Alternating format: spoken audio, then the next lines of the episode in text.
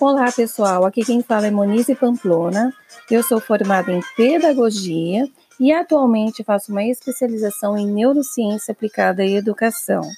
E o tema do nosso podcast hoje é o TDAH, o transtorno de déficit de atenção e hiperatividade. Será que nós, professores, estamos preparados a receber esses alunos em sala de aula? Entendendo um pouco melhor, o TDAH é um transtorno psiquiátrico neurobiológico mais comum da infância e da adolescência, de causas ainda desconhecidas, mas com forte participação genética na sua etiologia. Lembrando, pessoal, que ele não é um transtorno de aprendizagem, mas os sintomas são desatenção, a impulsividade, que, claro, afetam secundariamente a aprendizagem, apresentando em alguns casos comorbidades com disruptivos de comportamento, como a depressão, a ansiedade, é, o transtorno de conduta, o transtorno opositor desafiante, que interferem no desempenho escolar.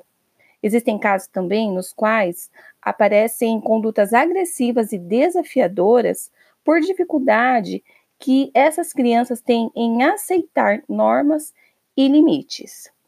Essas crianças, a atenção apresentam-se com flutuações na distribuição dos focos atencionais, com uma duração, intensidade e escolha de objetos inadequados.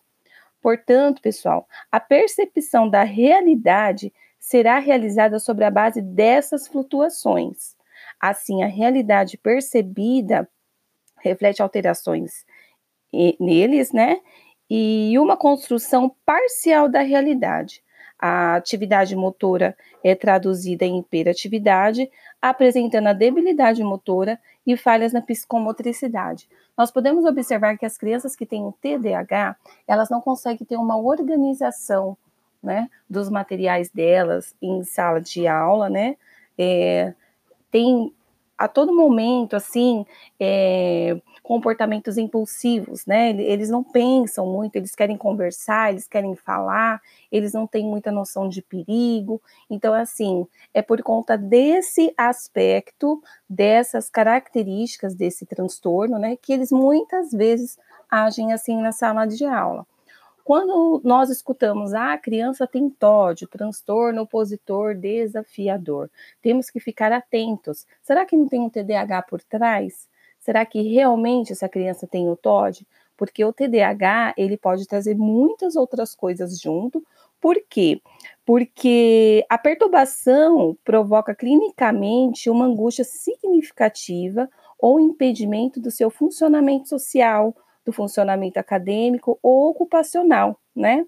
Não ocorrendo, prestem atenção, pessoal, não ocorrendo exclusivamente durante o curso de um transtorno de desenvolvimento difuso e profundo, esquizofrenia ou outros transtornos psicológicos e não está de acordo com o transtorno de humor, de ansiedade, dissociativo ou um transtorno de personalidade.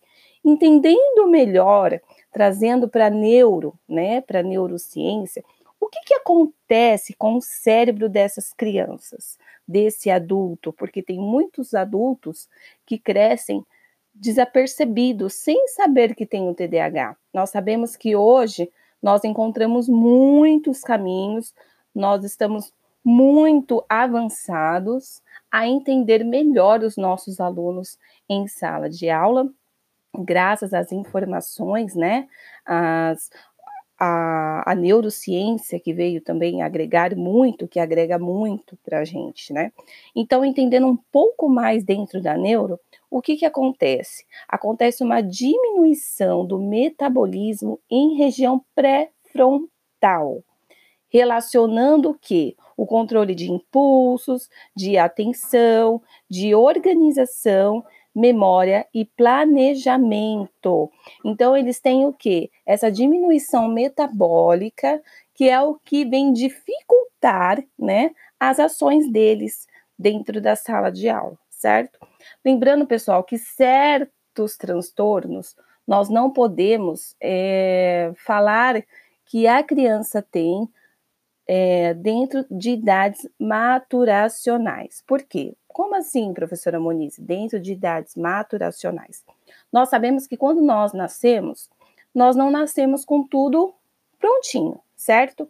Conforme o tempo vai passando, nós vamos adquirindo as habilidades e assim desenvolvendo toda, toda essa parte cerebral.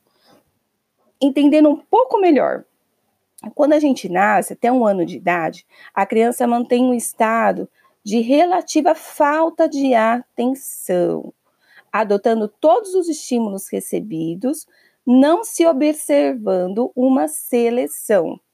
Isto ocorre por quê? Pelo fato de a formação reticular estar imatura, por não ter estruturas ainda milienizados. No decorrer do primeiro até o segundo ano de vida, progressivamente, essa criança ela vai melhorando a atenção, começando uma atividade, indo até o término da mesma, tornando-se menos imperativa e mais atenciosa. Nessa fase, a desatenção e a hiperatividade são fisiologicamente normais com essa maturação que eles vêm que eles vêm durante o tempo, é, se completa até os quatro anos. Podemos, podemos observar a criança com adequada atenção, mais capacidade no aprendizado e menos imperatividade.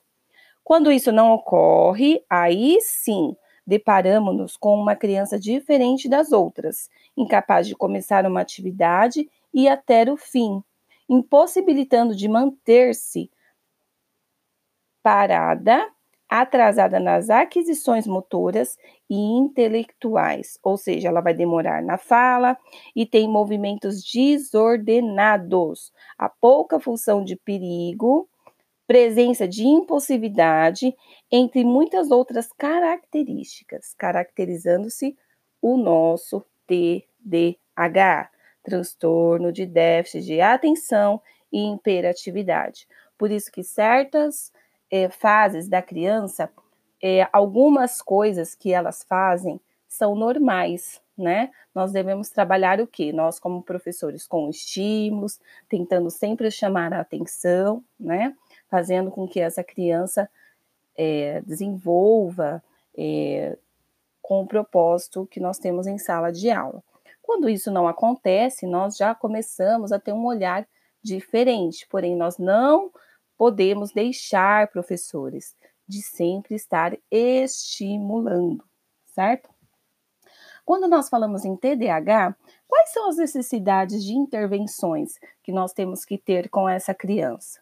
Não só no meio acadêmico, mas no meio comportamental, o espaço físico, né, da sala de aula também, e as terapias comportamentais ou de uso de medicamentos, né?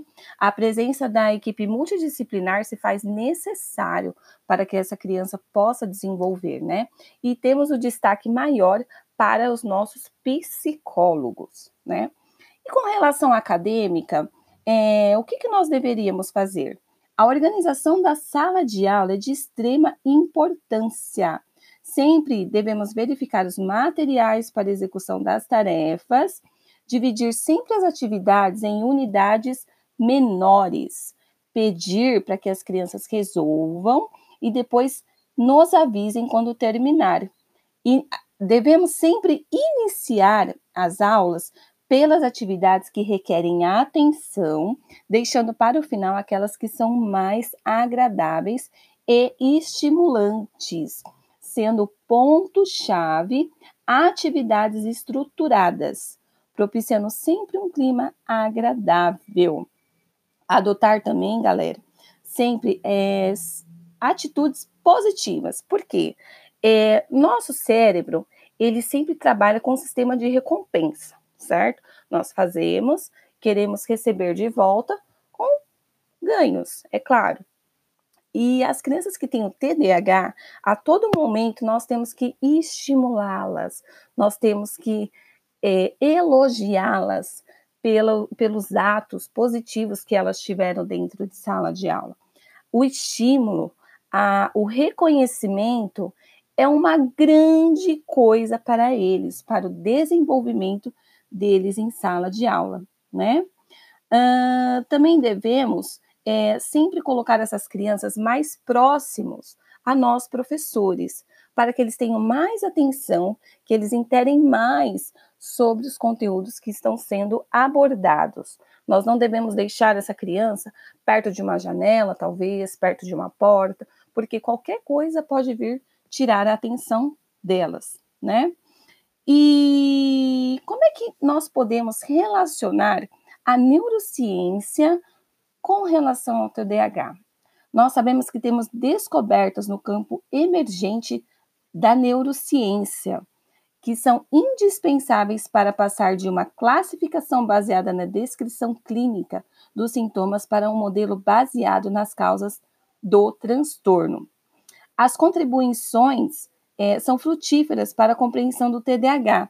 Devem provavelmente derivar de uma rede de pesquisa translacional, ou seja, ela envolve uma equipe multidisciplinar que inclui o fisiologia, o, o psicólogo, o neurologista, a, o psiquiatra, o, a bioinformática, a neurogenética, a biologia celular e molecular, e, enfim, a neurociência de sistemas. É, tem um estudo que nós podemos citar é, por imagiologia de tensor de disfunção técnica que possibilita o que? A exploração quantitativa da substância branca do nosso cérebro, que mostraram uma alteração da conectividade estrutural nas vias que ligam o córtex pré-frontal direito aos gânglios basais, assim como nas vias que ligam o giro cingulado ao, ao córtex entorrinal. As informações fornecidas pela neurociências mostraram de forma inequívoca que o cérebro das crianças com TDAH são diferentes de criança referência, né?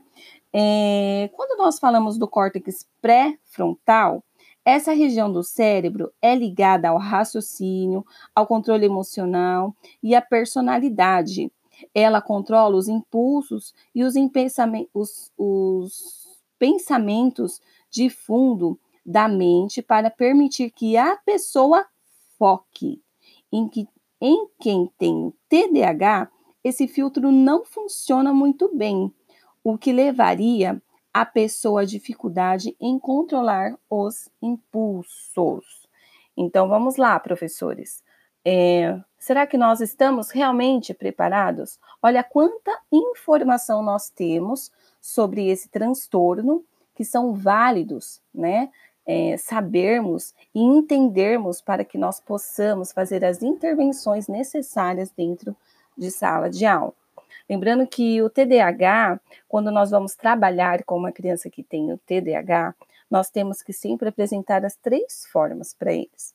Quais formas, professora Moniz? Nós temos que mostrar a forma visual, a sinestésica e a auditiva. Porque geralmente as crianças com TDAH é, temos que trabalhar a forma é, sinestésica com eles. Muitos têm que ter o objeto, muitos têm que é, apalpar para poder chamar a atenção deles, né?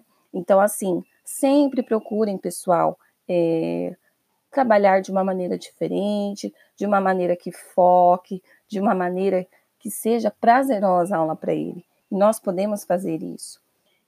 E finalizando, nós temos aqui bastante informações que agregam coisas boas, né? É, estudos longitudinais, cheios de desafios, começaram a dar uma ideia nos caminhos desenvolvimentais das anomalias cerebrais e de sua relação com os sintomas do TDAH. Contudo, a verdadeira explosão das pesquisas sobre o TDAH sustentadas na neurociência e em combinação com os rápidos progressos tecnológicos tornará os próximos anos emocionantes e frutíferos no tocante à compreensão desse transtorno. Olha lá que legal, galera. Então, pessoal, procuramos sempre estimulá-los, sempre elogiá-los, sempre pre prepararmos a sala, né, para que eles possam ter um ambiente agradável e assim nós estaremos contribuindo fortemente para que eles desenvolvam um, uma aprendizagem significativa. E aí eu volto a perguntar, professor, será que realmente, com todas essas informações, nós estamos preparados a lidar com essas crianças? Obrigada, pessoal.